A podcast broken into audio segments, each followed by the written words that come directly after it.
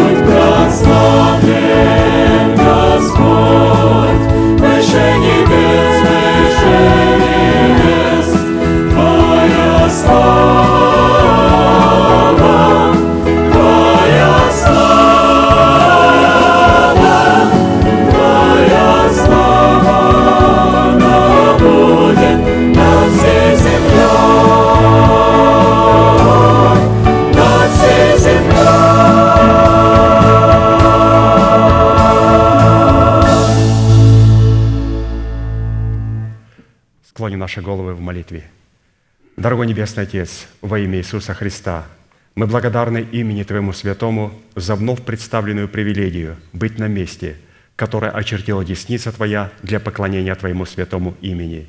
И ныне позволь наследию Твоему во имя крови завета подняться на вершины для нас недосягаемые и сокрушить всякое бремя и запинающий нас грех.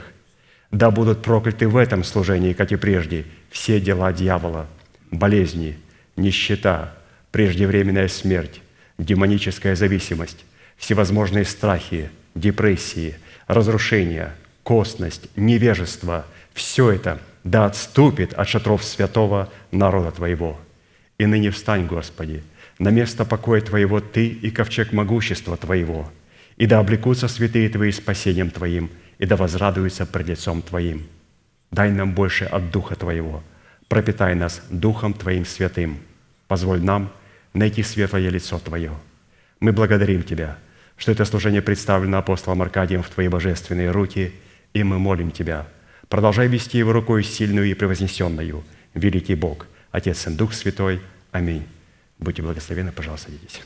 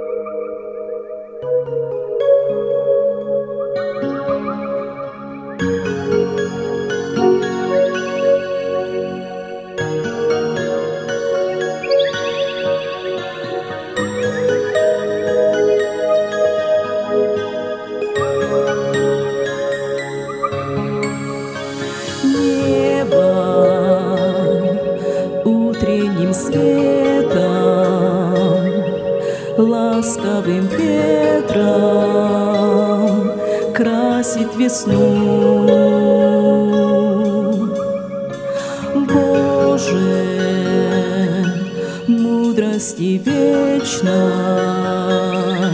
я восхищаюсь тобой пою.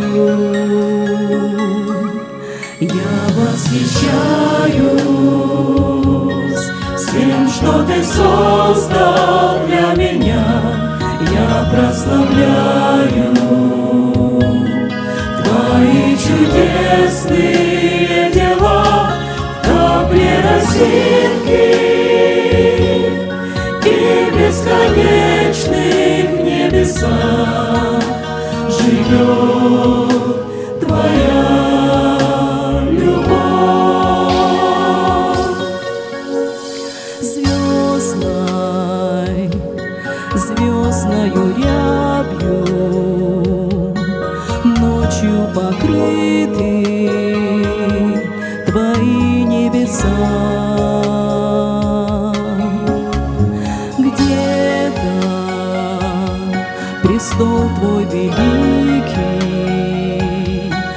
знаю, что слышишь мои ты слова. Я восхищаюсь всем, что ты создал для меня. Я прославляю твои чудесные дела, капли росинки.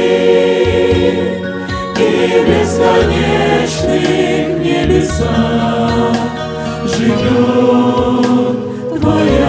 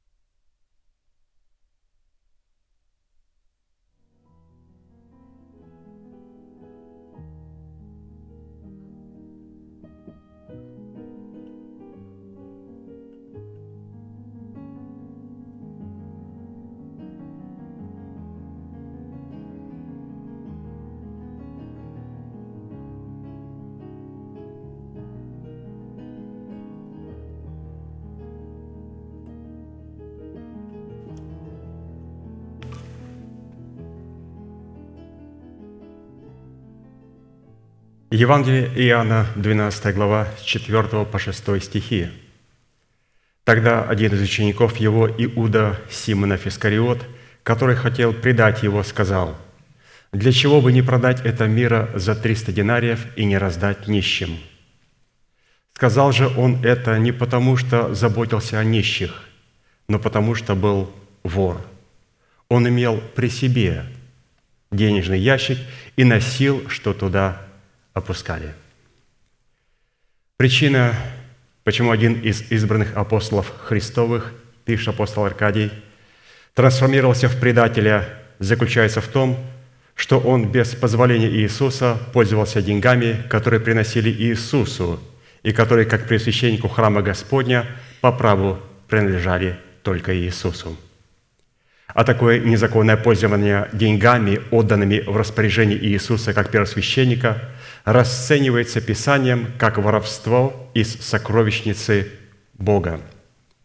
В силу этого, как только человек становится вором, посягнувшим на то, что доверено ему, но принадлежит Богу, он одновременно становится и предателем Бога. А воры, как известно, Царство Божие не наследует, да и не могут наследовать.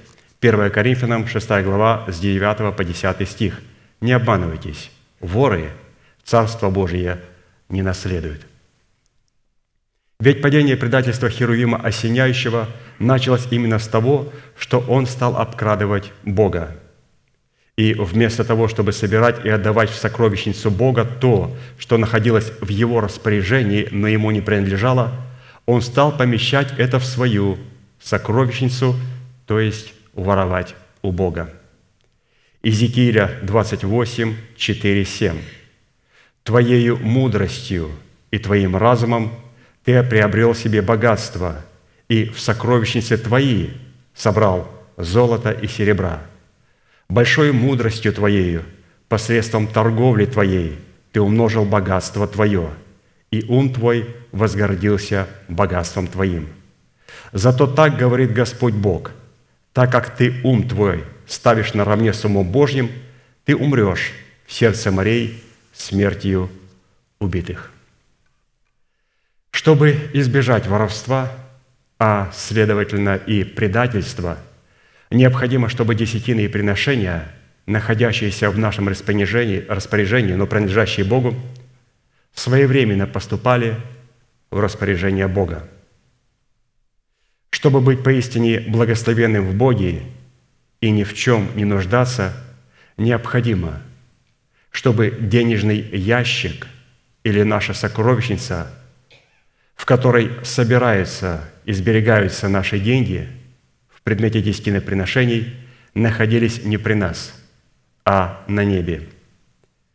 Матфея 8, 6, 19, 21 написано «Не собирайте себе сокровища на земле, где моль и ржа истребляют, и где воры подкапывают и крадут. Но собирайте себе сокровища на небе, где ни моль, ни ржа не истребляют, и где воры не подкапывают и не крадут. Ибо где сокровище ваше, там будет и сердце ваше». Если бы сокровищница Иуды находилась не при нем, а на небе, дьявол, как персонифицированный вор, не имел бы возможности подкопать его дом. Другими словами говоря, чтобы не оказаться вором и предателем, необходимо господствовать над деньгами, а не зависеть от них. Господствовать над деньгами – но не зависеть от них, чтобы они перестали быть нашим сокровищем. А согласно Писанию, это может происходить только тогда, когда мы своевременно, своевременно помещаем наши десятины приношения в небесную сокровищницу, филиалом которой на земле является каждая поместная церковь. Малахия 3, 10. «Принесите все десятины в дом хранилища, чтобы в доме моем была пища, и хотя в этом испытайте меня, говорит Господь Сабаоф. Не открою ли я для вас отверстия небесных и не залью ли на вас благословений до избытка?» И мы сейчас, святые, будем петь псалом. И вы, наверное, скажете, это слово должно быть адресовано было кассирам и помощникам апостола. Да, на самом деле, кассиры и помощники апостола находятся в первой группе риска, потому что им доверено то, что совершенно не принадлежит им. Но как только они посягают и видят себя в этом сокровище и своей мудростью хотят перевести сокровища на свои счета, то ли в формате откровений, которые они говорят, что это Дух Святой мне открыл, то ли в формате денег, когда они находят любой предлог, чтобы переместить эти суммы, которые принадлежат первосвященнику Господа Иисуса Христа на свой счет, это, конечно же, беззаконие. Но, как мы видим, что здесь не собрались кассиры и пастыря, а здесь собрались дети Божии. Это говорит о том, что у каждого из нас есть то, что нам не принадлежит. И если мы посягаем на то, что нам не принадлежит, мы делаемся ворами. А если мы сделались ворами, то мы будем предателями – Просто необходимо, чтобы пришел следующий аудит, и он очень близко, проверка от Бога, когда все воры станут предателями. Воры откровений Божьих, тех помощников пастырей, которые присваивают это откровение себе и начинают выдавать от своего имени. И также людей, которые воруют деньги у Бога. Аудит идет, и он не за горами. Будем готовы к этому, святые. Встанем, пожалуйста, и будем петь псалом.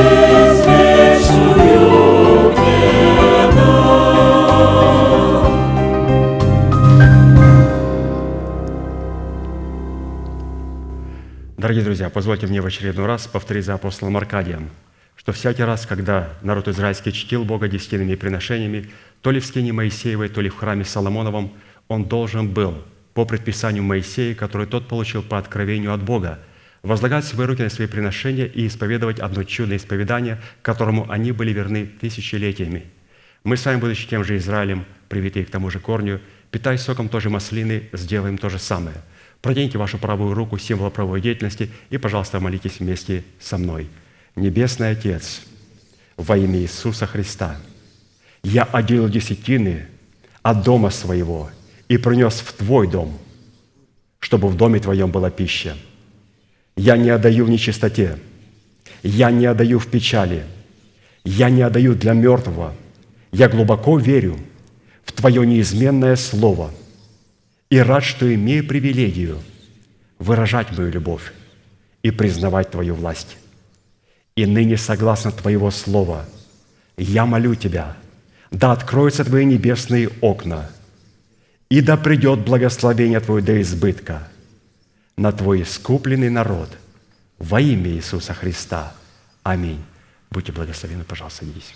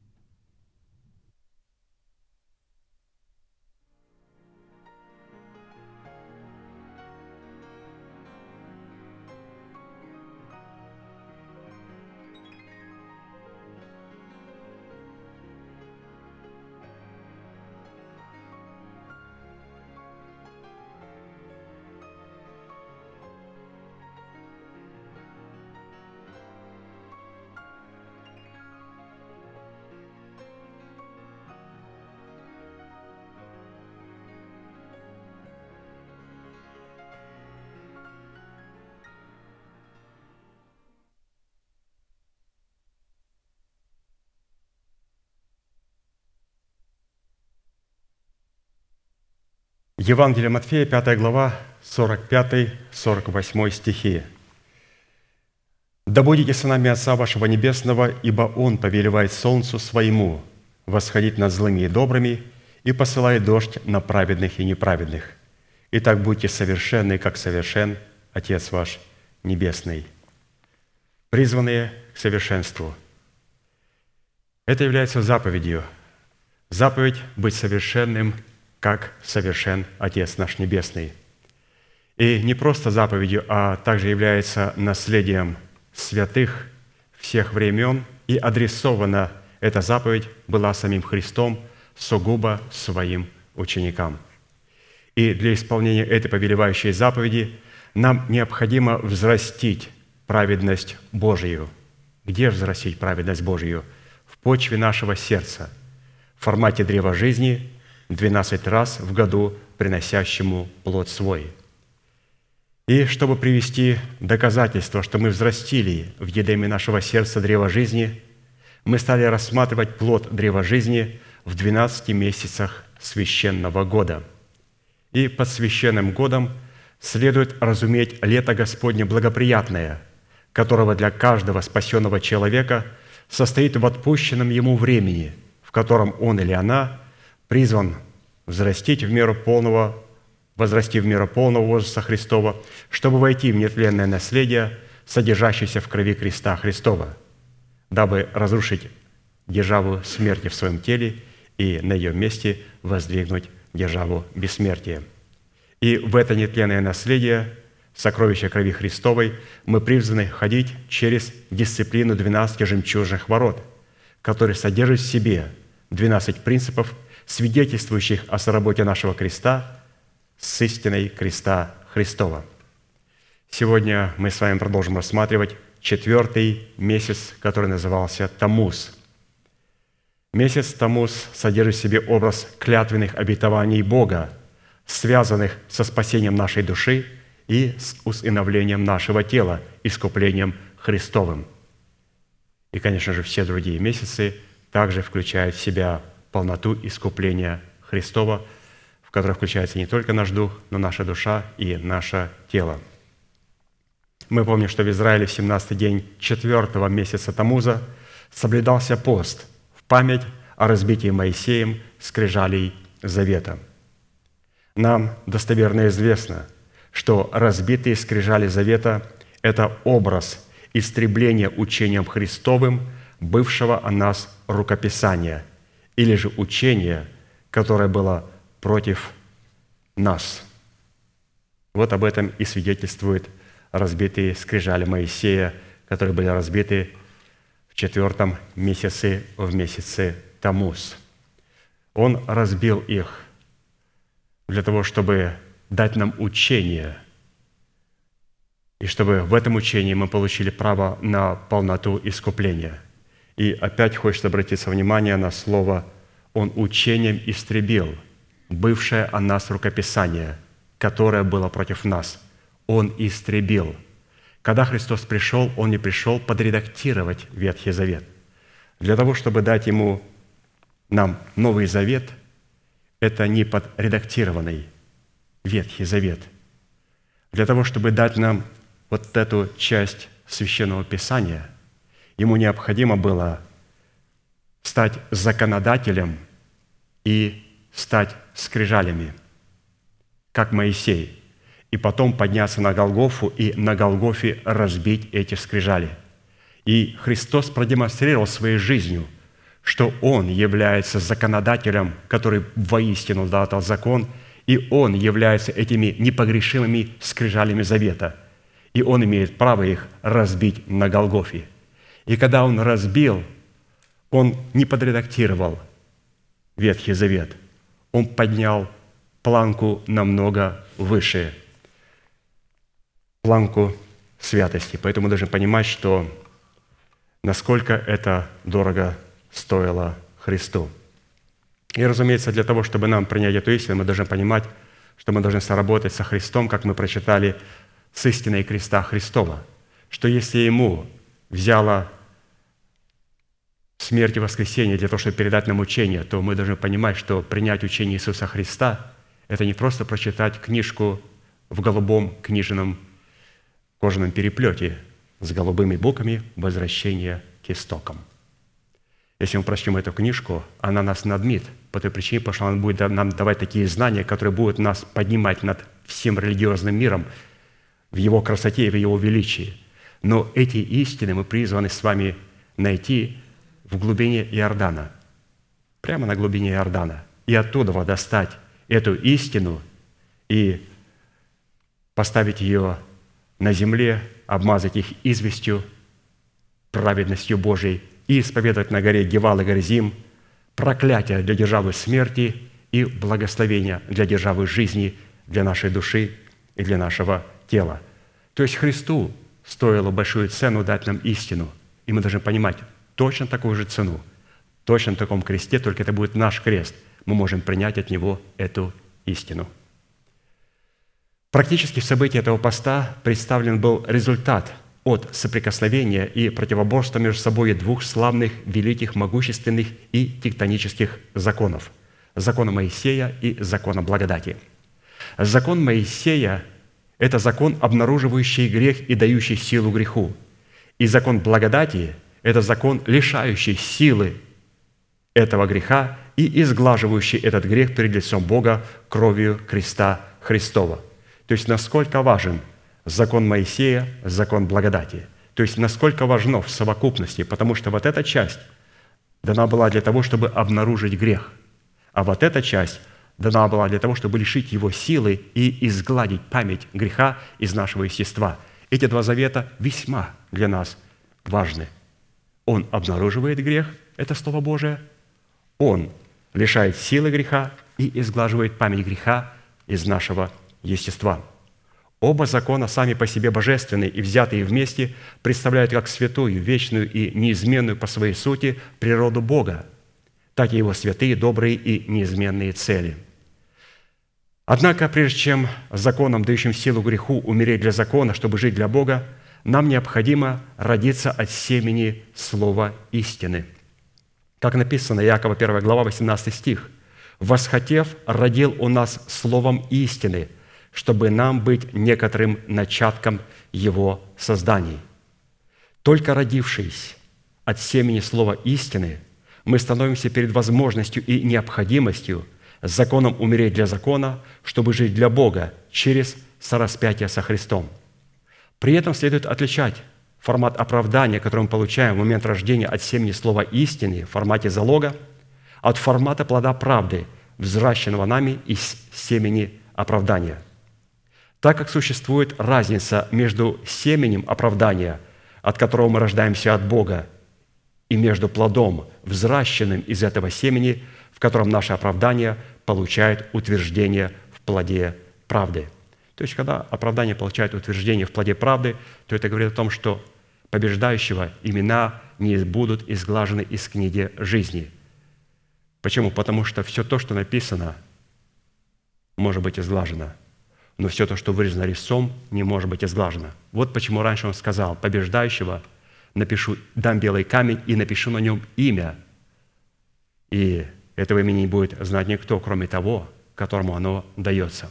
То есть человек будет знать, что его имя написано не в книге жизни. Все то, что написано, можно легко стереть. Но все то, что в смерти Господа Иисуса Христа вырезано резцом на белом камне на Иисусе Христе, где мы соработаем своим крестом с крестом Христом, эти имена никогда уже не будут изглажены из книги жизни. Все эти имена, которые не найдут свое место на белом камне, все эти имена будут изглажены из книги жизни. Поэтому нам необходимо утвердить свое оправдание. Где? В плоде правды. Что такое плод правды? Это дух – Плод Духа. Что такое плод Духа? Это характер Христов. Это характер Христов. Поэтому, когда мы получаем оправдание, мы получаем оправдание, и наш характер далеко от характера Христова. Но когда мы приносим плод правды и взращиваем его, умирая для своего народа, для дома своего отца и своих расливающих желаний, теперь, смотря на нас, трудно сказать, что ты точно украинец. На меня скажут, ты христианин, ты христианин. Ты точно немец. Нет, обо мне скажут, ты христианин. Мы должны это все вещи понимать и хорошо осознавать и жить согласно Писания. Еще раз хочется обратиться внимание, святые, на слова пастыря, что насколько важно понимать, что все это дается человеку, который родился от слова истины. То есть рождение свыше – это рождение от слова истины. Что рождение свыше – это триумф, о котором мы должны благодарить Бога каждый день. Рождение свыше дает нам право, дает нам право ввести в завет нашу смертную душу и наше тленное тело, рождение свыше. И мы должны благодарить Бога за оправдание, за то, что мы Его дети, и за то, что Он родил нас. Писание говорит, и апостолы очень часто говорили, «Благословен Бог и Отец Господа нашего Иисуса Христа, по великой Своей милости возродивший нас, чем возродивший? Воскресением Иисуса Христа из мертвых». Всегда, когда апостолы говорили, они говорят, «Благодарите за ваше рождение». Зачем благодарить о нашем рождении? Потому что это та истина, которая полностью дискредитирует ад и сатану. Потому что сатана разбился от человека. Писание говорит, как ты упал с неба, Деница, сын Зари, разбился о землю. Вот как он разбился о землю? Он разбился о землю, когда он разбился от человека, созданного из праха земного. Когда он потолкнул человека на грех и хотел стать Богом для человека – и он вошел в человека. В какого человека? В, духов... в духовного или в душевного? В душевного Адама. И когда он вошел в душевного Адама, он сказал, «Я Бог человека». И потом почесал затылки и сказал, «Что я натворил?» У человека есть не только душа и тело, у него есть дух. И поэтому сатана, он на самом деле являет свою власть над нашей смертной душой с ее мерзким характером и над нашим телом, стареющим, тлеющим и умирающим. Он проявляет свою власть. Но он разбился о землю, потому что он попал в первый капкан и западню. Это душевный человек. Далее, когда он второй раз разбился о эту землю, тогда, когда он на Голгофе потерпел полный крах, когда Христос на Голгофе разбил, как законодатель скрижали завета. В интересах сатаны было сказать демонам, чтобы с головы этого человека волос не упал. Волос не упал. Сделайте так, чтобы никто не прикасался к этого человека. Он по своей глупости со дня его рождения хотел его убить. Почему? Потому что мы рождаемся свыше воскресением Христа. Воскресение – это следствие смерти. Но нельзя взять зернышко и поместить его в землю, убить его. Оно принесет дерево и много плода. И в каждом плоде будет много зернышек. Потом берем эти зернышки и семь, и семь, и Царство Божие разрастается. Нельзя было дьяволу убивать Христа. Он должен был сказать, даю повеление, охранять его, чтобы даже волос с головы его не упал, чтобы не позволить этой личности посеять себя как семя. Но Христос был посеян на Голгофе. Теперь что получилось? Сатана вошел в человека, в душевного Адама. И когда Христос был посеян на Голгофе, и мы имеем право родиться свыше, вот один человек, то теперь мы имеем право на рождение свыше. В английском слове это говорится «born again Christian», родившийся снова, то есть человек рожденный – потому что рожденный от Духа есть Дух, рожденный от плоти есть плоть. Теперь, вот здесь, где находился дьявол сатана, вдруг рождается другое царство. Царство света и царство тьмы. На царстве тьмы есть два кредита. Это душа и тело. У царства света есть только один кредит. Это дух – и теперь Дух должен распространить влияние на два других кредита и не оставить дьяволу ничего. Это спасти свою смертную душу и установить свое тленное тело. Когда у него не остается ни одного кредита, а это происходит тогда, когда мы не спровергаем державу смерти через нашу веру и на ее месте через исповедание утверждаем жизнь и воскресение, мы запечатываем его суда. И он просто ожидает момента, когда Господь говорит «разрешаю» с шумом не спровергнуть его в преисподнюю. Поэтому была очень большая ошибка. Рождение свыше позволяет нам в нашем духе иметь Царство Божие и распространить влияние этого Царства Божия на нашу душу и на наше тело. Поэтому мы должны, святые, благодарить Бога за то, что мы являемся Его детьми и что Он возродил нас свыше. И, это, и этим пропитано учение иудаизма, просто они этого не видели. Этим пропитано христианское вероучение. Главная цель – мы должны родиться свыше. В нас должен родиться некто, которого дьявол, разумеется, хочет убить. Он хочет убить. Как Христос родился в Вифлееме, Христ, Христа сразу он хотел убить. И что Господь сказал – Немедленно, Иосиф, бери его и беги в Египет. Немедленно ту истину, которую ты принял, начинай бежать в Египет, начинай обновлять свое мышление, распространяй свое влияние своего царства моментально на Египет. И Египет, Иосиф схватил ребенка с матерью его и побежал в Египет, начал обновлять свое мышление духом своего ума. Все.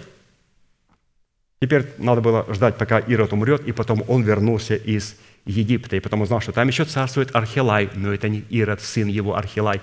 И Поэтому у него там было еще совершить некоторый путь для того, чтобы а, привести Иисуса Христа в меру полного возраста Христового мужа совершенного. Ну, речь не об этом. Речь, на что мы хотели обратить внимание, только родившись, читаю опять из трудов пастыря, только родившись, родившись от семени слова истины, мы становимся перед возможностью и необходимостью законом умереть для закона, чтобы жить для Бога через сораспятие со Христом. Поэтому рождение свыше – это наш триумф, и это крах для сатаны – мы должны этим дорожить. Итак, в чем состоит природная суть корня правды? Из какого источника происходит правда? А также какими характеристиками Писание наделяет такие слова, как правда, оправдание, праведный и праведность? Этимология слов «правда», «оправдание», «праведный» и «праведность» на иврите содержит весьма богатую смысловыми оттенками семантику, так как в итоге раскрывает, кем является Бог, что сделал для нас Бог – кем являемся мы во Христе Иисусе, и что мы должны сделать со своей стороны, чтобы наследовать все то, что Бог положил нам в Иисусе Христе. То есть вот эти четыре вопроса как раз и адресованы к этим четырем словам. Правда, оправдание, праведный, праведность. Кем является Бог? Мы посмотрим в определениях слова «правда». Что сделал для нас Бог? Мы посмотрим в слове «оправдание». Кем являемся мы в Иисусе Христе? Мы увидим это в слове «праведный». И что мы должны делать со своей стороны? Являть праведность. Правда, оправдание, праведный, праведность, кем является Бог, что сделал для нас Бог, кем являемся мы в Иисусе Христе и что должны сделать мы в Иисусе Христе. Правда, оправдание, праведный, праведность. Слово «правда», включая следующие слова, это относится к Богу, Его Слову, к Его личности, к Его характеру. Правда – это святость, закон, свет, оправдание, праведность, законность, справедливость, заповедь, устав, постановление, суд, правосудие, справедливость, прямота, верность, истинность, постоянство, продолжительность, непреложность, истинность, истина, премудрость, свет жизни, честность, искренность, чистота, воскресение жизни, свобода Христова. Вот какая богатая семантика правды Божией. И когда нам говорят, скажи, кто твой Бог? Мы начинаем вспоминать труды пастыря, кем является Бог. И Этими же характеристиками обладает и Слово Божие, которое мы с вами имеем. Теперь, что сделал для нас Бог? Он оправдал. Слово оправдание. Он даровал нам вечное искупление. Это выкуп из плена греха и смерти. Это упразднение вины или же невменение греха. Это взятие в собственность и в удел Бога. Это усыновление, это воскресение из мертвых. И вот, вот это слово оправдание было дано только тогда, когда вот эта правда – она была разбита на Голгофе. И вот эти слова «правда», «оправдание», «праведный», «праведность» у них везде присутствует корень «правда». Но чтобы он стал корнем вот этих четырех слов, необходимо эту правду в лице Иисуса Христа разбить на Голгофе. Необходимо было это сделать. И теперь какими мы становимся? Третье слово «праведный». Что такое праведный? Святой, угодный, невинный, непорочный, честный, справедливый, свободный от клятвы, не связанный грехом – мертвый для греха, живой для правды, находящийся в завете с Богом, надеющийся на Бога и уповающий на Бога, приятный, находящий благоволение Бога, чтущий Бога десятинными переношениями, пребывающий в Боге и радующийся в Боге, распространяющий благоухание Христова. И что такое праведность? Это как раз то, что должен делать праведник со своей стороны. Праведность как состояние его как глагол, как действие. Праведность – это надежда и упование на Бога. Это вера в то, что Бог есть и ищущим Его воздает. Это мир с Богом, основанный на завете с Богом. Это освящение своего посвящения. Это наблюдение правосудия Божия. Праведность – это также явление святости в совершении правосудия, явление непорочности и непорочной радости, пребывание в своем собрании, приношение Богу жертвы хвалы, почтение Бога десятинными приношениями и показания в своей вере добродетели. Ну, когда пастор говорит, он говорит, когда я давал тебе определение, эти определения просто говорит, лились из моего сердца. О чем это говорит, что у него это есть? У него это есть. У нас тот уже есть. Ну вот в формате учения. Он принял это в формате откровения от Бога, в формате Урима, передал нам в формате учения, теперь мы в формате учения, в формате этих истин можем изливать ту же благодать из своих сердец через исповедание веры нашего сердца. При всем этом рассматривать эти термины легитимными в отношении человека следует исключительно в формате и в границах служения оправдания. Служение оправдания, которое зиждется и утверждается на законе благодати и противопоставляется служению осуждения в формате закона Моисеева. 2 Коринфянам 3, 6, 11.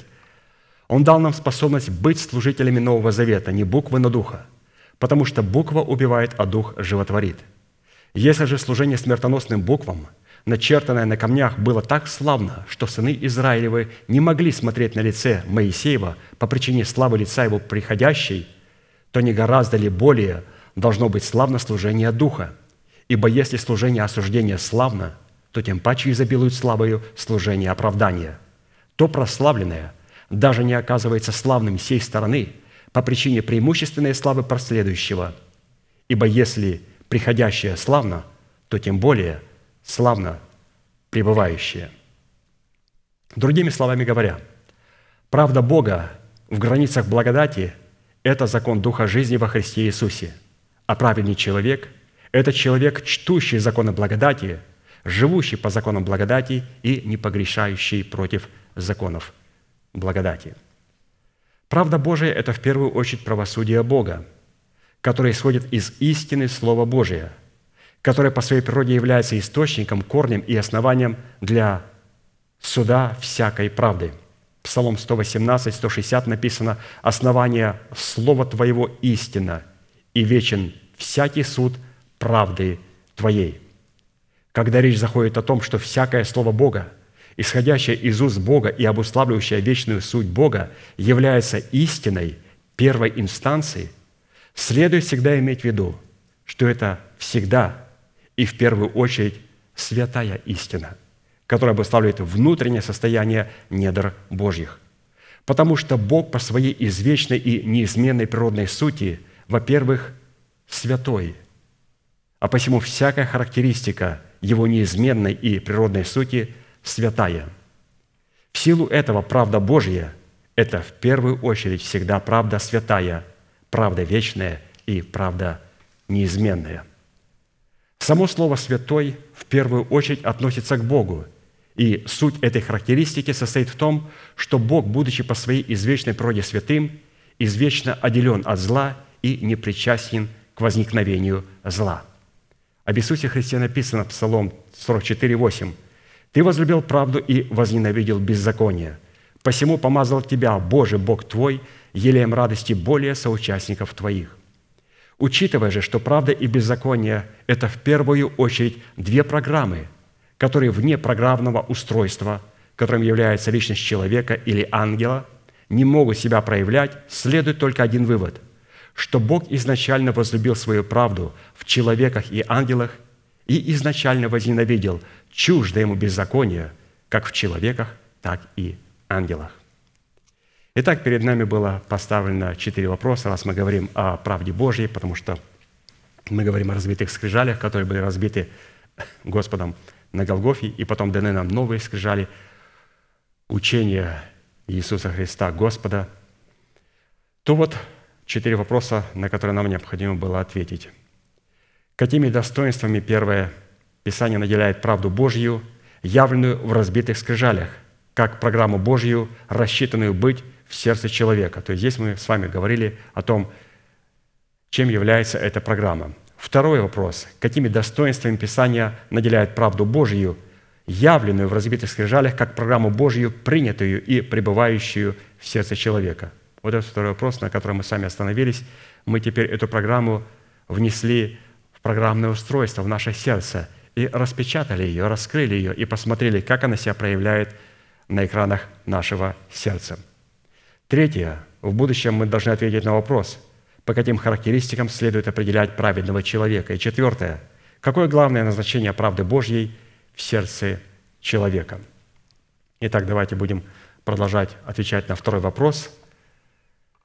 То есть, какими достоинствами Писания наделяет правду Божью, явленную в разбитых скрижалях, как программу Божью, принятую и пребывающую в нашем сердце, как она себя проявляет, когда она попадает в наше сердце. Мы уже рассмотрели некоторые принципы, поэтому сразу перейдем к последующим принципам и посмотрим, что появляется на экранах наших сердец. Мы приняли эту правду, распечатаем и смотрим, Боже мой, я что-то не эту программу загрузил.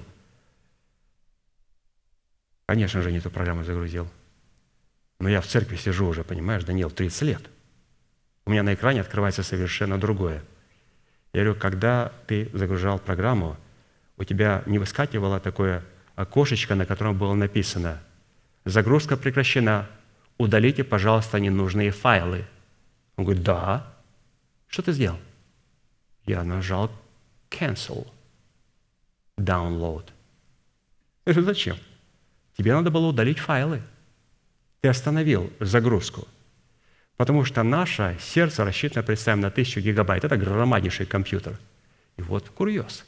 Учение Иисуса Христа, когда мы берем его, написано тысячу гигабайт. Что, прям нельзя оставить ничего? Я уже взрослый человек, что я скажу детям? Скажут, ну что, папа, с нуля начинаешь? Надо сказать, да, сынок, начиная с нуля. Хотя у меня есть опыт победы, experience у пятидесятников, у баптистов, у пресвитеран. Есть богатый experience. И что все это стереть для того, чтобы записать эту истину, необходимо все стереть, потому что мы будем постоянно противиться тому, что мы слышали в определенных деноминациях, потому что деноминация – это доминанта какой-то истины. И у нас не должно быть никакой доминанты. Мы должны принять учение. Писание говорит, пожалуйста, не налагай тесла на камни Божии – Прими эти истины, восстанови жертвенник из 12 камней. Пожалуйста, не налагай тесла баптистов и пятидесятников. Не налагай. Господь просто не будет принимать эту жертву. Поэтому, святые, мы с вами освободили наше сердце от всяких мертвых дел, от нашего религиозного опыта, от наших побед. Все забыли, перебили голени у наших филистимлян и связали, как сделал Самсон, эти три тысячи мужей, которые пришли и сказали, что ты с нами сделал – он говорит, ну вот непорядочек, а? Даже не знал, что, оказывается, мой разум претендует на это. Он говорит, а ну-ка, свяжите меня двумя веревками. Истина крови креста Христова.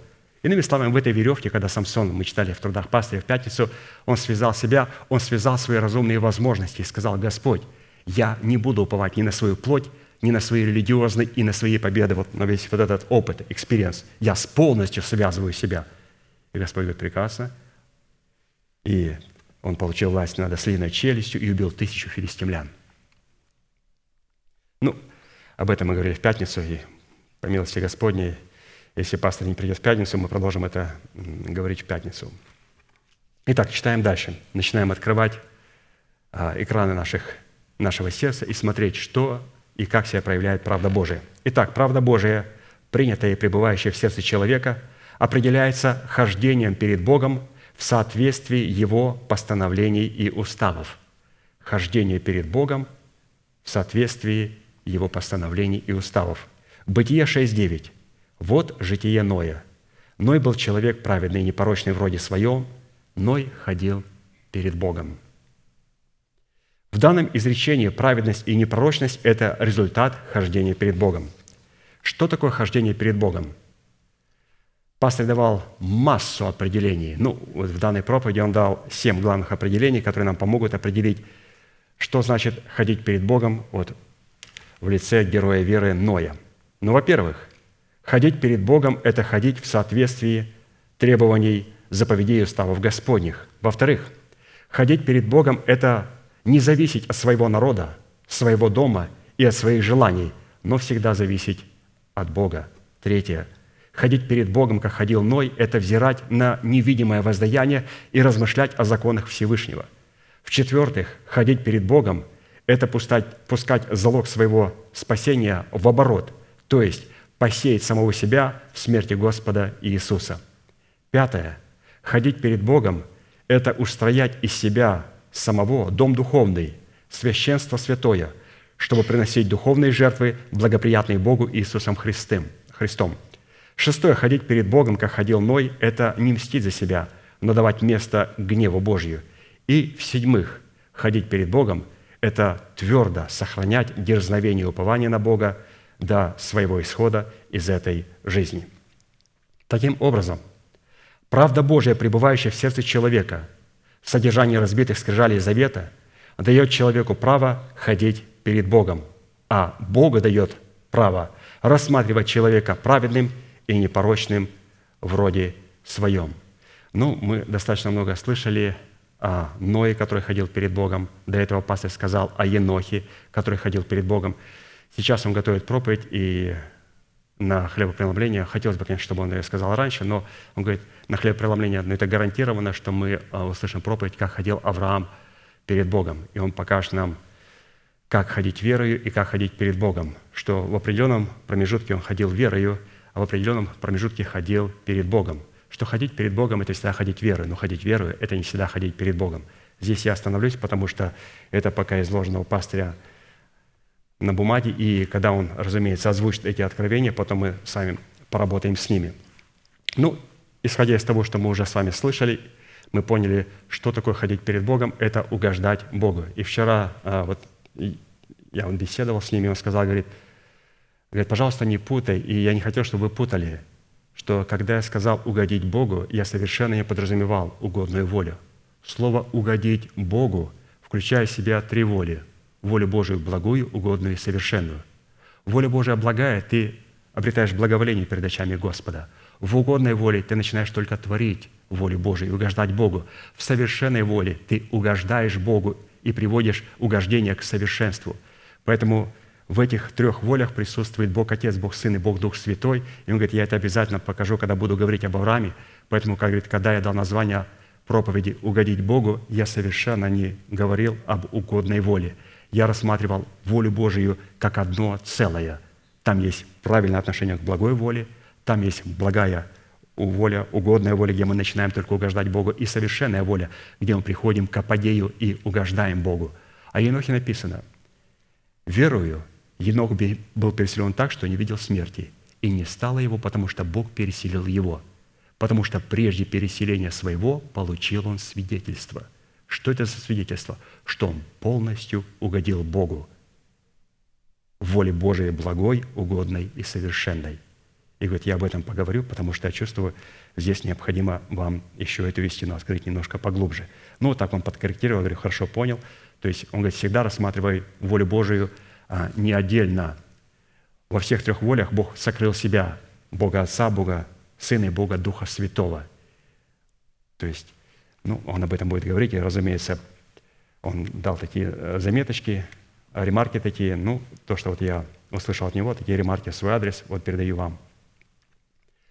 В данном предсказании изгнание... Так, так, так, святые. Седьмое. Это у нас было ходить перед Богом. Угу, да. Седьмое. Ходить перед Богом. Это твердо сохранять дерзновение и упование на Бога до своего исхода из этой жизни. Таким образом, правда Божия, пребывающая в сердце человека в содержании разбитых скрижалей завета, дает человеку право ходить перед Богом, а Богу дает право рассматривать человека праведным и непрочным в своем роде. То есть вот, пожалуйста, это касается то, что Ноя. Следующее. Продолжаем смотреть на экраны наших сердец. Распечатываем программу Божию под названием «Правда Божия». Итак, правда Божия, принятая и пребывающая в сердце человека, определяется реакцией на изгнание за правду, выраженной в радости и веселье. Матфея 5, 10, 12. «Блажены изгнанные за правду, ибо их есть Царство Небесное. Блажены вы, когда будут поносить вас и гнать и всячески неправедно засловить за меня. Радуйтесь и веселитесь, ибо велика ваша награда на небесах. так гнали и пророков, бывших прежде вас». В данном предсказании изгнание за правду будет происходить из синагог, образом которых сегодня является религиозное сообщество, противящееся истине и правде, означенной в Писании, и представляющее свое понимание правды, не имеющее ничего общего с истиной Писания. Быть изгнанным за правду – это привилегия немногих, то есть избранных, которые подобное гонение за правду воспринимают с радостью, как признак благоволения к ним Божия. Деяние 5, 40, 41 написано, «Мужи Синедриона, призвав апостолов, били их и, запретив им говорить о имени Иисуса, отпустили их. Они же пошли из Синедриона, радуясь, что за имя Господа Иисуса удостоились принять бесчестие». Таким образом, правда Божья, пребывающая в сердце человека, в содержании разбитых скрижалей завета, дает человеку право радоваться и веселиться за пребывание со Христом в Его напастях. А Бога дает право положить в Царстве Небесном насчет изгнанных за правду великую награду свою. То есть, вот, пожалуйста, как интересно было представлено нам правда Божия, блаженны изгнанные за правду. Поэтому через вот такое положение нам дается доступ к нашей великой награде Божьей. Далее. Правда Божия, принятая и пребывающая в сердце человека, это результат взаимного влечения человека к Богу и Бога к человеку, в котором семя правды было посеяно в сердце человека через слушание благовествуемого слова. Псалом 35, 11, 13. «Продли милость Твою к знающим Тебя и правду Твою к правым сердцем». Кому продлить милость? К тем, кто знает Господа и имеет правду сердцем, то есть правым сердцем – да не наступит на меня нога гордыни, и рука грешника да не изгонит меня. Там пали делающие беззаконие, не зринуты и не могут встать». На иврите глагол «продли», то есть «продли милость Твою к знающим Тебя и правду Твою к правым сердцам». Продлить. Продлить – это означает сеять, тянуть, влечь, вытаскивать, захватывать, овладевать, забирать, продлевать исходя из имеющегося изречения, чтобы на человека не наступила нога гордыни, и рука грешника не изгнала его из пределов спасения, для человека необходимо, чтобы Бог мог продлить к нему свою милость в том, чтобы увлечь его и завладеть его сердцем откровением Урима. А для Бога, чтобы человек представил ему доказательство того, что человек знает Бога и что его сердце право перед Богом, что означает, что в его сердце пребывает неповрежденная истина в формате его тумима. Таким образом, правда Божья, пребывающая в сердце человека, в содержании разбитых скрижалей завета, дает Богу право явить откровение своего Урима в такой силе, что, с одной стороны, на него не могла наступить нога гордыни, и рука грешника не могла изгнать его из пределов спасения.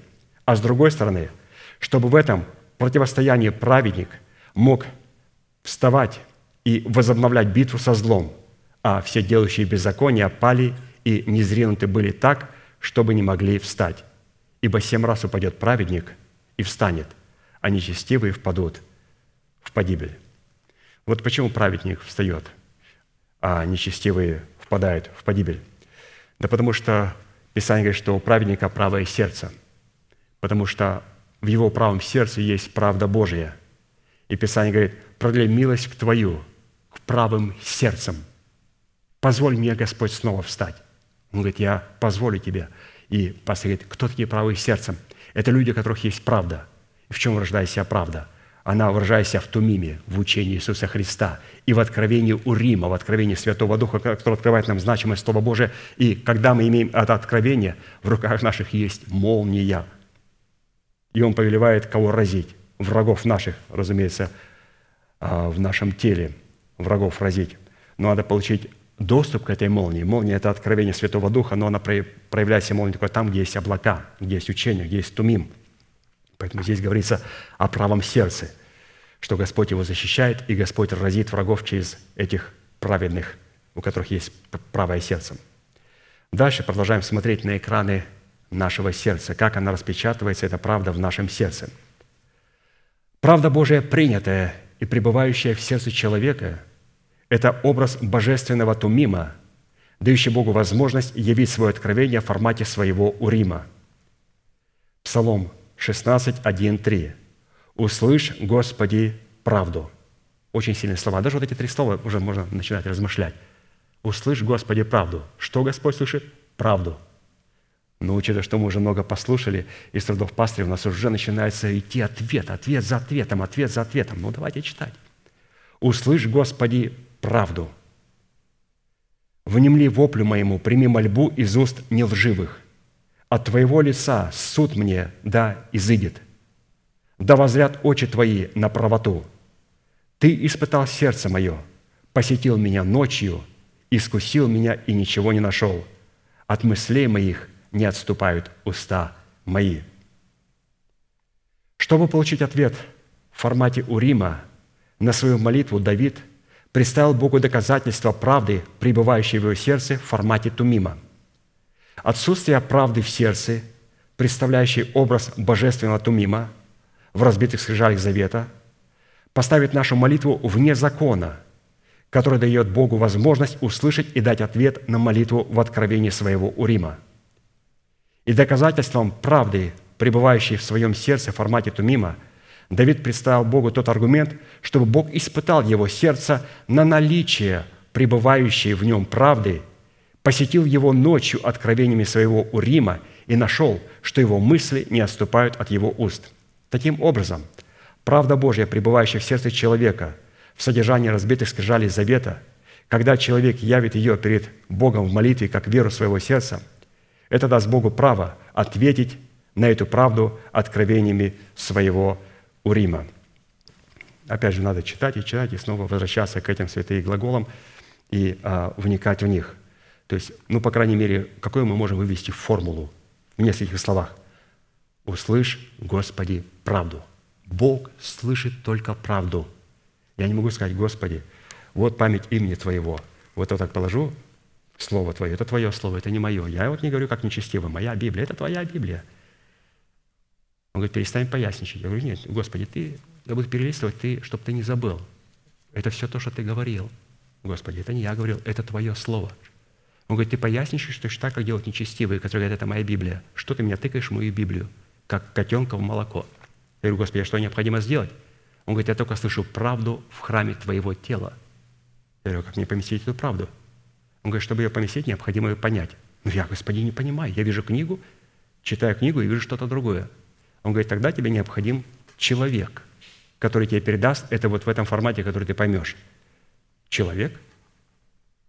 Необходимо признать человека, надо стать учеником, принять человека, принять этот формат, и потом мы поместим эту правду в свое сердце. И когда Господь услышит нашу молитву на основании той правды, которая находится в нашем сердце, тогда Он явит свое спасение.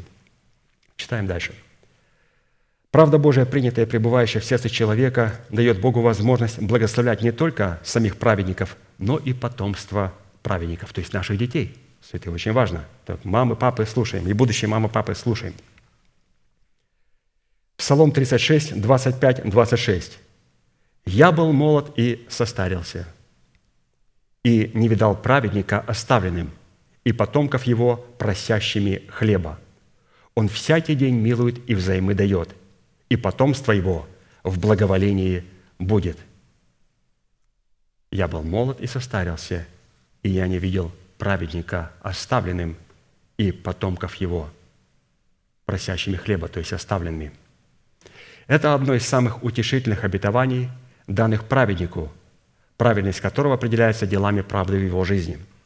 Можно называть себя праведником, но это еще не означает, что мы праведники – чтобы быть праведником, необходимо быть вначале оправданным, и только затем получить в свое сердце откровение у Рима, что есть правда, и какие дела могут быть соделаны по откровению Бога в Боге и силою Бога. Вот как это было на практике в жизни Закхея. Луки 19 глава, 8-10 стих.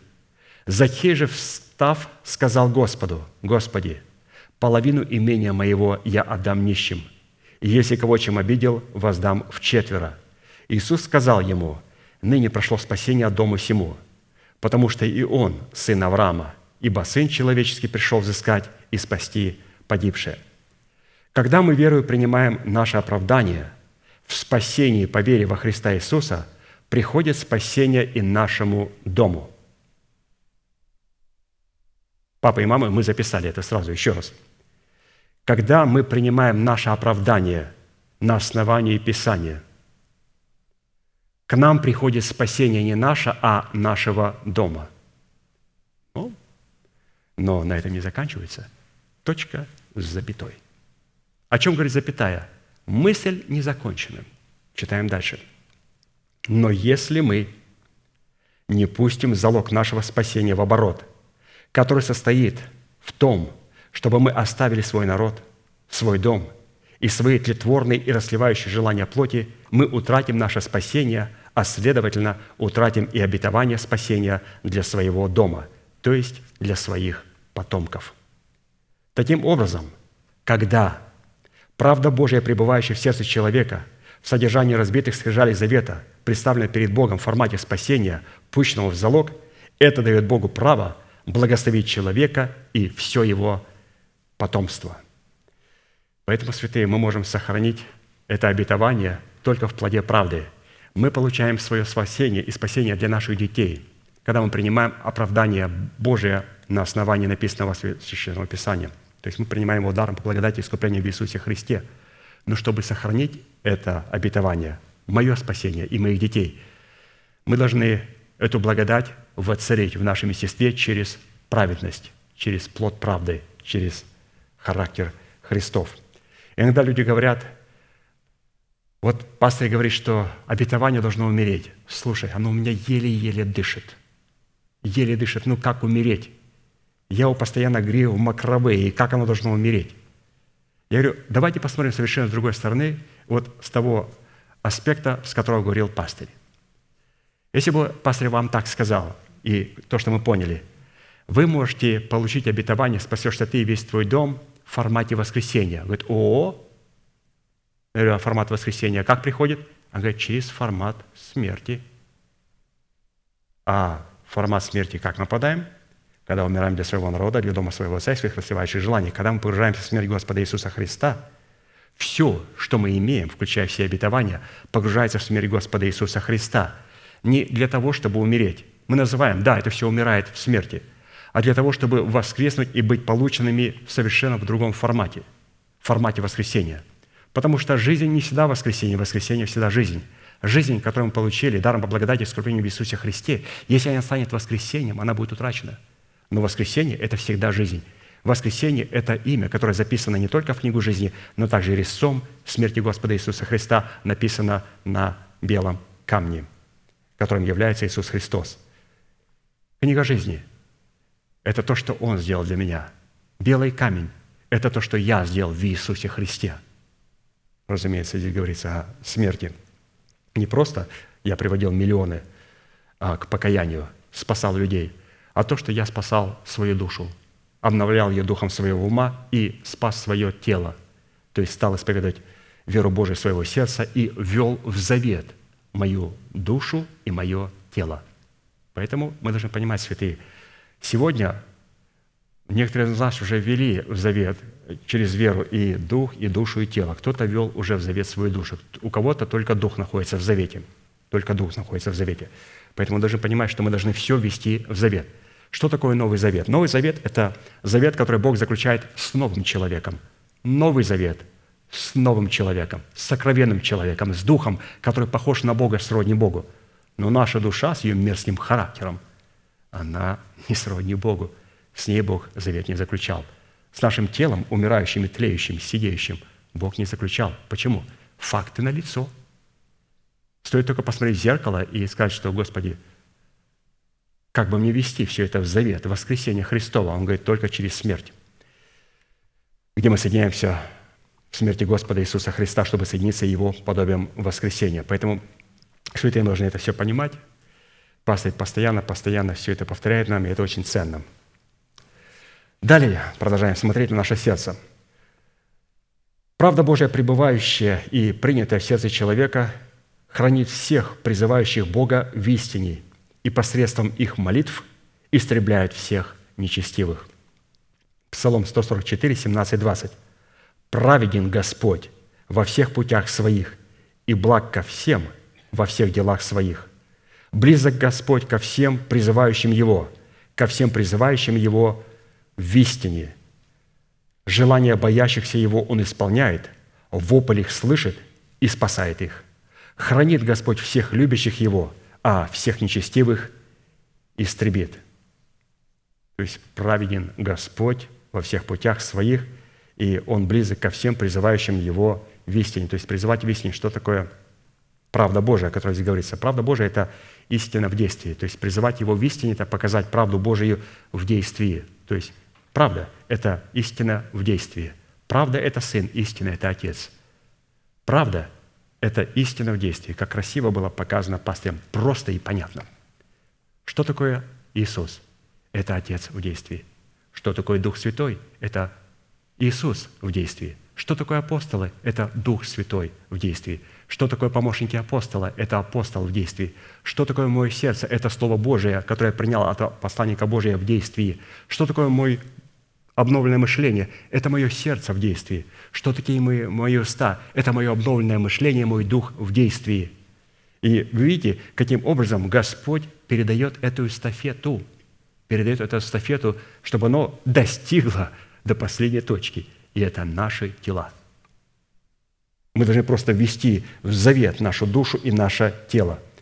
Но почему необходимо спасти душу? Пастор показал нам про образе Самсона. Он постоянно приходил, и вот эта душа представляла нам женщины из Фимнафы, блудницы из Газы, а также Далида. Наконец, у души появилось имя. То есть все эти субстанции говорят о том, что а, нашу душу необходимо благородить в смерти Господа Иисуса Христа. Он должен приобрести свою душу, чтобы потом вместе с душой Дух могли усыновить наше тело. Без души Господь не сможет установить наше тело, потому что ему необходима эта луна, которая будет светить лучи солнца во время ночи на нашу землю. А сейчас время ночи, и сейчас необходимо обязательно иметь обновленное мышление, чтобы светить этим обетованием на наше тело. Ну, вот мы прочитали место, читаем дальше, как пастор повествует. «Чтобы Богу хранить всех любящих Его, а всех нечестивых истребить, ему необходимо право, которое он мог бы получить через молитвы той категории людей, которые любят его и ненавидят всех нечестивых. Потому что проявлению всякой правды Бога во всех его путях и всякой благости его во всех его делах должна предшествовать молитва любящих его, которая дает ему возможность действовать в них и через них на планете Земля. А посему любовь к Богу в данном изречении – определяется правом его народа призывать Бога в истине и открывать свои желания перед Ним в Его страхе. А праведность Бога во всех путях Его и благость Его во всех делах Его выражена в том, что Он близок ко всем призывающим Его в истине и что желания боящихся Его Он исполняет, вопль их слышит и спасает их. Отсюда следует – что если человек говорит, что любит Бога, но ненавидит того, как следует призывать Бога в истине, то это означает, что человек не имеет любви к Богу и подлежит истреблению с нечестивыми. Если человек говорит, что любит Бога, но не может представить доказательств наличия в самом себе страха Господня, то это означает, что человек не имеет любви к Богу и подлежит истреблению с нечестивыми. Если человек говорит, что любит Бога, но не ведает насколько желания боящихся Его совпадают с желаниями Бога, то это означает, что человек не имеет любви к Богу и подлежит истреблению с нечестивыми. Таким образом, когда правда Божия, пребывающая в сердце человека, в содержании разбитых скрижалей завета, представлена перед Богом в формате призывания Бога в истине, Бог слышит его и исполняет его желания и спасает его. Следующее. Правда Божия, принятая и пребывающая в сердце человека, дает человеку юридическое право взирать на лице Господня ночью, а при пробуждении насыщаться образом Господним. Псалом 16, 15. «А я в правде», то есть в приношении плода правды. Это значит, а я в правде буду взирать на лице Твое. Пробудившись, буду насыщаться образом Твоим. Из имеющегося изречения следует, что только при наличии в своем сердце плода правды Божьей человек сможет взирать на лицо своего Небесного Отца и оставаться живым. Исход 33, 17, 23. «И сказал Господь Моисею, и то, о чем ты говорил, я сделаю, потому что ты приобрел благоволение в очах моих, и я знаю тебя по имени». Моисей сказал, «Покажи мне славу твою». Моментально. Как только Господь сказал ему, что ты приобрел благоволение в очах моих, моментально, немедля, он говорит, покажи мне славу твою. И сказал Господь, я проведу пред тобою всю славу мою и провозглашу имя Иеговы перед тобою, и кого помиловать помилую, кого пожалеть пожалею. И потом сказал он, лица моего не можно тебя увидеть, потому что человек не может увидеть меня и остаться в живых. И сказал Господь, вот место у меня, стань на этой скале. Когда же будет проходить слава моя, я поставлю тебя в расселине скалы и покрою тебя рукой моею – доколе не пройду. И когда сниму руку мою, ты увидишь меня сзади, а лице мое не будет видимо для тебя в служении осуждения. Встает вопрос, каким же образом Давид мог, пусть даже в ночи, взирать на лице Господня, а пробудившись, насыщаться образом Божьим, на который он взирал в ночи. Ведь, исходя из Писания, лицо Бога не мог и не видел никто никогда, кроме единородного Сына, сущего в недрах своего Небесного Отца, лицо которого Он впоследствии и явил в себе самом и самим собою. Как написано, Иоанна 1, 18, «Бога не видел никто никогда. Единородный Сын, сущий в недре отчим, Он явил». Из этого заявления Христа следует предположить – что если человек позволит Святому Духу поместить самого себя в недра Христа, то он сможет увидеть лицо своего небесного Отца. Ведь Христос сказал, что Бога не видел никто никогда. Единородный Сын, сущий в недре отчим, Он явил Отца. Почему? Потому что Он видел Отца. Понятно. Мы помещаем Христа в себя, себя помещаем в Христа и начинаем видеть Отца – Поместить самого себя во Христа Иисуса возможно только через силу, содержащуюся в действии разбитых скрижалей завета, которые представляли образ Христа в Его искупительной смерти за своих людей, которых Он возлюбил из вечности и которые возлюбили Его. А посему правда Божия, воздвигнутая и пребывающая в сердце человека в содержании образа разбитых скрижалей завета, дает человеку возможность в ночи видите лицо своего Небесного Отца и, пробудившись, насыщаться Его образом. Чтобы понять, о какой ночи и о каком дне говорит Давид, обратимся к его следующему изречению. Это уже Псалом 18, 3 стих. «День дню передает речь, и ночь ночи открывает знание». То есть здесь показано ответ, каким образом – можно взирать на славу Божию. При исследовании этих двух имеющихся изречений следует отметить, что в данном случае следует учитывать как образ обыкновенной ночи и обыкновенного дня, так и образ необыкновенной ночи и образ необыкновенного дня.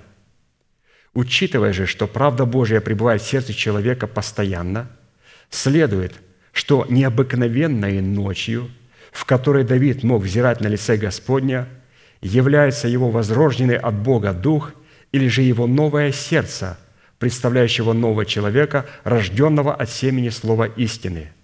А необыкновенным днем, когда Давид насыщался образом лица Господня, являлся его обновленный ум. Поэтому Святой Дух открывал ночью в сердце Давида знание о Боге, в котором пребывала правда Божья – благодаря чего Давид мог взирать на лице Господня, а пробудившись утром, Давид мог, Давид мог насыщаться образом лица Господня. Таким образом, Правда Божья в достоинстве Тумима, пребывающая в сердце человека, в содержании разбитых скрижалей завета, давала человеку право в ночи взирать на лице Господня в достоинстве Урима, а пробудившись утром, насыщаться образом лица Господня в откровениях Его Урима. То есть, посмотрите, как прекрасно, что вот этот ночь и этот день представлен как в обыкновенной ночи, в обыкновенном дне, так и в необыкновенной ночи и в необыкновенном дне. Ночь – это наш дух. День – это наше мышление. Для того, чтобы Господь в ночи мог с нами говорить, и для того, чтобы в ночи взирать на Его славу, нам необходимо в эту ночь поместить истину, необходимо поместить правду Божию. И когда мы помещаем правду Божию, ну, как пастор называет ее неоднократно, тумим, то есть это правда Божия, это Слово Божие, это учение Христа, которое помещается в ночи, то в этой истине, в этой правде мы начинаем видеть Бога. То есть, оказывается, можем увидеть Бога сейчас, пока мы находимся в наших телах, в ночи, через ту правду, через ту истину, которая была принята в наше сердце. И смотреть на Него и обязательно получать урим, откровение того, что мы увидели в своем сердце. И потом, когда наступает день, рассвет, я начинаю рассуждать над тем, что я увидел – в ночи я начинаю размышлять. Днем я начинаю рассуждать. В ночи я демонстрирую перед Богом наличие истины в моем сердце. И когда Он дает откровение, как вспышку, и я принял это откровение, но я понимаю, что оно необходимо раскрыть его. Я понял, Господь дал свой ответ. И потом начинает восходить солнышко, день, и начинает эта истина раскрываться больше, больше и больше, и больше до полного дня – Поэтому, святые, мы здесь увидели, каким образом необходимо увидеть славу Божию. Моисей говорит, можно, пожалуйста, вот этими глазами увидеть славу Божию? Он говорит, нет, этими глазами пока с тебе нельзя. Можно увидеть другими глазами, которые находятся в твоем сердце. Для этого необходимо создать необыкновенную ночь. Это сердце, в котором пребывает истина Божия, и необыкновенный день. Это наше мышление, которое обновлено, и которое теперь может правильно рассуждать, не а, искажая той истины, которую мы приняли, той истины, которую мы приняли, потому что мы можем искажать. Иногда мы услышали это слово, говорим, а что тут понимать? Вот это слово, видите, оно и здесь, и здесь, и здесь, и здесь, и здесь, и здесь, и здесь, и здесь, там, и там, и там работает. Оно так не работает. Для того, чтобы сделать такие заключения, необходимо получить эту истину в ночи. И когда мы получим ее в ночи, только потом можем рассуждать со смирением а, во время дня. Читаем дальше. Правда Божия, принятая и пребывающая в сердце человека, дает ему дерзновение просить Бога, чтобы Он судил его по правде, пребывающей в его сердце. Псалом 34, 1, 28. Псалом Давида, учение. «Вступись, Господи, в тяжбу с тяжущимися со мною, побори борющихся со мною, возьми щит и латы, и восстань на помощь мне. Обнажи меч и прегради путь преследующим меня. Скажи душе моей, я спасение Твое. Да постыдятся и посрамятся ищущие души моей. Да обратятся назад и покроются бесчестием умышляющие мне зло. Суди меня по правде Твоей, Господи, Боже мой, и да не торжествуют они надо мною – и язык мой будет проповедовать правду Твою и хвалу Твою всякий день». Вот, пожалуйста. Вы видите, проповедовать правду Твою. До этого пастор показал, что необходимо эту правду было поместить в свое сердце. И в этой правде в ночи Господь начинает делать нам, давать откровения. Потом необходимо поместить ее в день, начинает рассуждать над этой правдой. И только потом необходимо проповедовать эту правду, молиться этой правдой. Но это если эту ночи если нет дня, то Писание говорит, проповедовать нельзя. Должен быть ночь, день, и потом мы можем проповедовать эту правду. Когда Давид дерзает просить Бога о том, чтобы Бог судил его по правде своей, он имеет в виду неповрежденную правду, пребывающую в его сердце, которая дает ему дерзновение дать Богу право выполнить свое намерение в отношении Давида. Что такое дерзновение – Дерзновение – это юридическое право, основанное на оправдании, которое человек принял даром по благодати Божьей искуплению во Христе Иисусе, в разбитых скрижалях завета, чтобы входить в присутствие Божие. И такое дерзновение призвано функционировать исключительно в границах воли Божьей, благой, угодной и совершенной.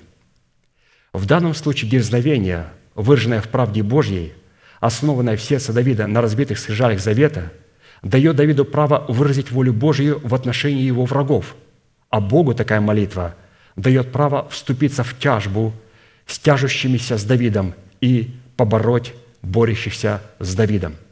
Таким образом, правда Божья, пребывающая в сердце человека на основании разбитых скрижалей завета, дает человеку гарантию в то, что все его враги будут постажены – когда человек исповедует славное наследие Божие, содержащееся в правде Божьей, пребывающей в своем сердце. То есть это опять же, когда мы читаем в трудах пастыря, и там он говорит, что исповедание, в которых Давид возвеличивает имена Бога, дают Богу право вступиться за Давида и взять те полномочия, которые есть в его именах, и направить их против врагов Давида. То есть, когда он говорил, «Господи, Ты крепость моя», «Господи, Ты твердыня моя, Ты избавитель мой, Ты скала моя, Ты щит мой, Ты прибежище мое». То есть в этих словах он возвеличивал Бога, и это позволяло Богу начинать действовать, потому что он знал, он знал, что находится в каждом этом имени – он знал, как соработать с каждым этим именем. Поэтому, святые, здесь говорится о том, и пастор говорит о том, что когда мы начинаем молиться через правду Божию, обращаться к Богу, и мы знаем, что находится в этом имени, то нам не нужна многословная молитва, как много молятся язычники. Вот необходимо сказать, ведь вот даже во фразе «Во имя Иисуса Христа я повелеваю», например, «Выйди вон из нее». И он вышел, они удивились, как так? Такая короткая фраза. Но за этой короткой фразой стоит – а, целое вероучение, чтобы сказать просто такую фразу. Просто сказать, что «Дорогой Небесный Отец, во имя Сына Твоего Иисуса Христа». Масса, масса трудов пастыря мне сразу приходит на память. И правда, и оправдание, и праведник, и праведность. И как показать в своей жизни рассудительность, воздержание, кротость, благость, благочестие, братолюбие, любовь. Все возникает, что связано с этим словом. Поэтому, когда мы, святые, молимся и произносим слово, мы должны понимать это слово, понимать это откровение, чтобы оно было очень явственно написано на нашем сердце, чтобы мы понимали эту истину, очень важно. И когда мы ее понимаем, и когда мы молимся и говорим, Господи, Ты скала моя, вот все, что связано со скалой Божьей, и мы это знаем откровение, оно ясно написано в наших сердцах, а как определяется, оно ясно или не ясно? Вот когда у нас вот здесь вот есть день в ночи, это день есть в нашем разуме, обновленном мышлением, Бог определяет наличие откровения в нашем сердце. То есть Бог проявляет проверяет а, наше сердце по нашему обновленному мышлению. По нашему обновленному мышлению. Поэтому, когда мы молимся, вот нам необходимо понимать эти истины. Хорошо. Это о чем говорит святые? Ну вот надо на ячейках проходить и проходить и проходить заново все эти истины. Проходить, и необходимо, чтобы, разумеется, участвовали, участвовали святые, чтобы не только лидер читал на ячейках, а чтобы участвовали так, чтобы он давал каждый лидер или же пастырь, когда собираются святые, чтобы они дали возможность святым также участвовать. Разумеется, когда пастор сделал такую поправку, что лидер должен ограничить людей, которые воруют время, которые не могут закрыть свой рот и отнимают время. Чисто воровство времени происходит, культурный такой грабеж среди бела дня. Таких людей необходимо останавливать. Но есть святые, которые могут поделиться. И лидер ячейки должен понимать, что а, ему не надо, как вот мне прочитывать, а, это делать. Там надо поработать, надо поработать со святыми, надо просто для себя поработать заранее до ячейки, посмотреть, какие бы вопросы мог задать, и примерно определиться, кому я бы мог задать, чтобы святые начали рассуждать, размышлять, говорить, участвовать. Лидер не должен вести пасторское служение. Он не пастырь, он не апостол. Он не имеет права читать, а другие сидят слушать. Он должен чтобы святые участвовали в рамках разумного. И если он видит, что есть человек, который просто злоупотребляет, просто забирает у всех время. Святые лидеры, ну будьте мужественными – Скажите, сестра, можно так, когда я дам вам слово, вы скажете, я вам обязательно его дам на пару минут. Ну так, с любовью сказать. Надо набраться мужеством. Ну, есть святые, которые должны поучаствовать. Необходимо обязательно, чтобы святые начали очень коротенько сказать, а я понял это вот так, как вы это поняли, как вы эту истину сегодня изложили. Я это понял вот так. Это очень важно, чтобы они говорили, чтобы они это, в этом участвовали. Поэтому, чтобы у нас не было такой крайности в начале лидер сидел и бездействовал, и а, участвовали все, теперь сказали, что ну, лидер должен что-то взять в свои руки. Они взяли все в свои руки, и теперь все молчат. Ну, то есть из одной крайности в другую. Поэтому лидер и человек, пожалуйста, позвольте святым разговаривать. Вообще, ну, не, извините, не разговаривать, а участвовать. Разговаривать не надо, а вот участвовать и делиться тем откровением, которое они услышали. Ну, опять, будьте очень, пожалуйста, мужественными, потому что иногда надо браться мужества. Благодарю вас. Будьте мужественными, лидеры. Ну, не может человек говорить 5-10 минут. Достаточно 30 секунд, одна минута. Все, благодарю тебя, брат, слава Богу. Сестра, как ты сказала. Не надо вставать, садитесь, вы теряете время. И говорите, сидя. Я не могу сидеть. Ну, хорошо, тогда следующий. То есть не надо воровать время. Святые должны говорить, должны поучаствовать, чтобы мы чувствовали себя как дома, как в семье, чтобы не было такой официальности, чтобы был порядок, как в семье. То есть, ну, вы мудрые все это понимаете. Хорошо. И последняя правда Божия, принятая и пребывающая в сердце человека, дает Богу возможность подкреплять праведника в малом. Псалом 36, 16, 17. «Малое у праведника лучшее богатство многих нечестивых, ибо мышцы нечестивых сокрушатся, а праведников подкрепляет Господь». Дело в том, что за наличием мало у праведника стоит Бог с неубывающим и неистощимым богатством – а за наличием совокупного богатства всех нечестивых стоит вор в лице сатаны, противника Бога, который сокрушен был на Голгофе. Псалом 36, 18, 20. «Господь знает дни непорочных, и достояние их прибудет вовек. Не будут они постыжены во время лютое, и во дни голода будут сыты, а нечестивые погибнут, и враги Господни как тук агнцев исчезнут, в дыме исчезнут. Таким образом, когда человек явит послушание правде Божьей, пребывающей в своем сердце, и исповедует ее как веру своего сердца, то этим самым человек дает Богу возможность стать за его малым, которое доверил ему Бог, и соделать это малое для него неистощимым и неубывающим богатством, как Илья сказал вдове из Сарепты Сидонской – мука в катке не истощится, и масло в кувшине не убудет до того дня, когда Господь даст, даст дождь на землю». И вот, вот эта катка и с мукой и елей – это как раз и есть та правда, которая нас сокрыла в своем сердце и которая дает нам гарантии на те катастрофы, которые идут на этот мир. А они уже идут. Уже и новости все кричат. Очень часто последние годы – стали употреблять люди, даже которые далекие от веры. Апокалипсис, апокалипсис, апокалипсис. Как никогда. Потому что они, когда читают книгу Откровения, книгу Апокалипсис, то есть они видят какой там ужас, и они говорят, что уже невооруженным взглядом видно, что мы движемся в страшную мглу и в ужас. Но святые, у нас есть правда Божия в сердце. У нас есть истина – и Писание говорит и дает нам гарантии, что мы не будем нуждаться.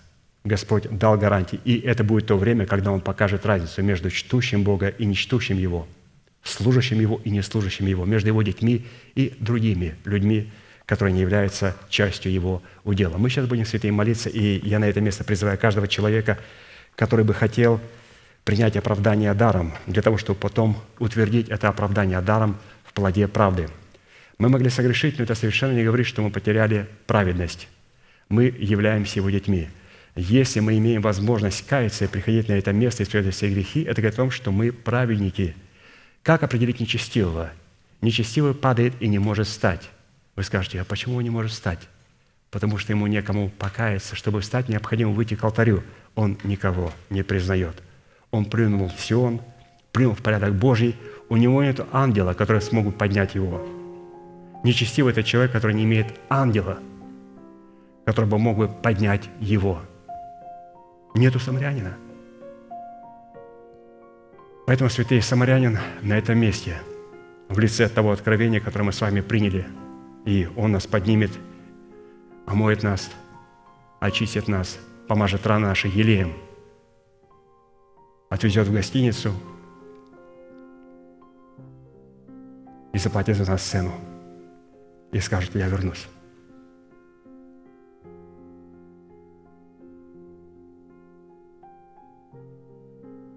вот за этим человеком.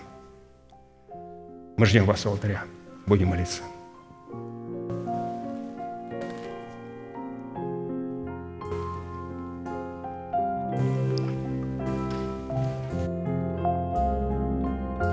Господь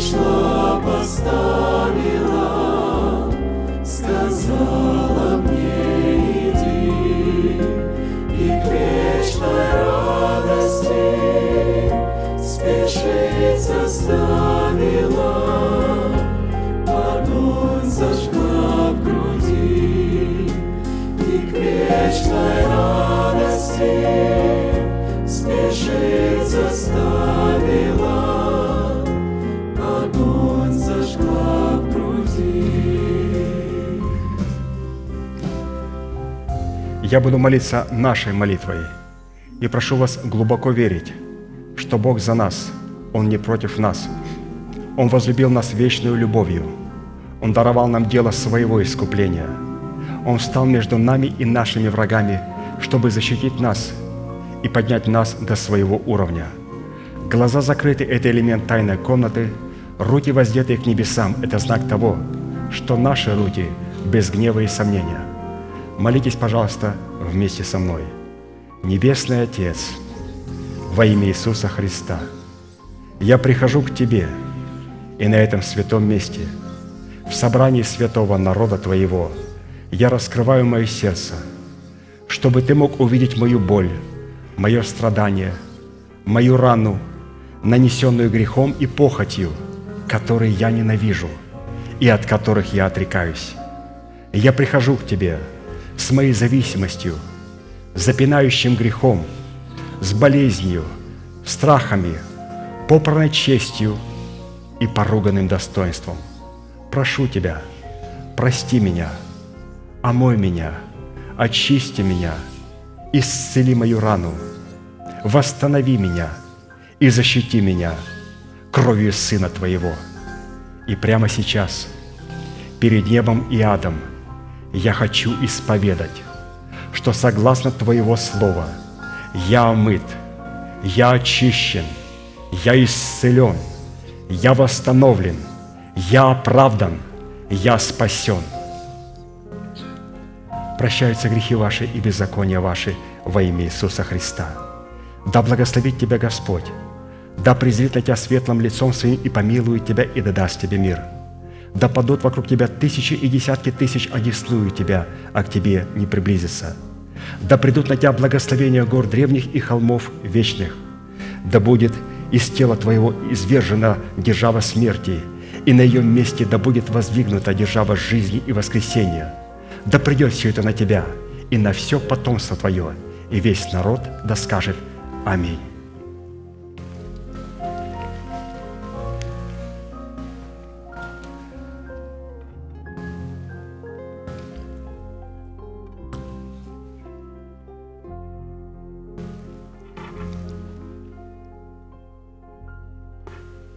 Еще раз, святые, нам много чего надо будет пройти. Для этого были установлены нашим апостолом, нашим пастырем ячеечные структуры, там, где мы можем, как в семье, кушать этого преснока. Кушать этого преснока. Писание говорит, что если семья так мала, пускай призовет другую семью, и две семьи вместе покушают этот опреснок. То есть за столом должны сидеть все. И агнцы должны есть все. Не один только лидер должен жевать. Вся семья. Ячейка – это семья. Это уникальный формат церкви, когда церковь собирается как семья. И Бог получает великое наслаждение, потому что Он а, хочет быть дома, Он хочет быть в семье. Он сейчас в храме, превосходно. Он хочет домой, в наше сердце и в ячейку. И вот как раз вот ячейка – это и есть семья, family, когда мы все кушаем обязательно – и опять же, лидеры, пожалуйста, пожалуйста, будьте мужественными и очень смелыми. То есть надо с любовью, если человек злоупотребляет временем, дать не больше, там, 30 секунд, одна минутка, максимум человек сказал, выразил свою, если начинает буксовать на месте, помогите ему. И с любовью посадите, чтобы а, не тратить время, но чтобы позволить, чтобы мы все кушали, все кушали.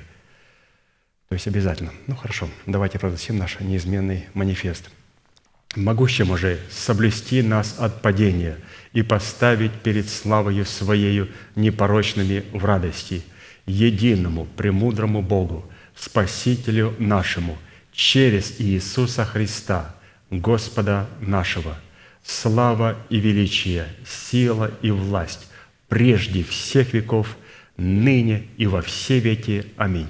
Служение наше закончено. Следующее собрание будет во вторник в 7 часов вечера на этом же месте. Будьте благословены в вашем пути и в жилищах ваших.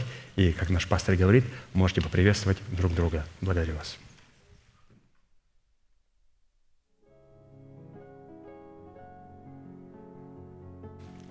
У нас, да, благодарю, прошу, прошу извини, у нас есть а, гости с Германии. Это папа и мама Джанет – вот Джанет и Рувим. Вы можете встать, пожалуйста? Вы далеко?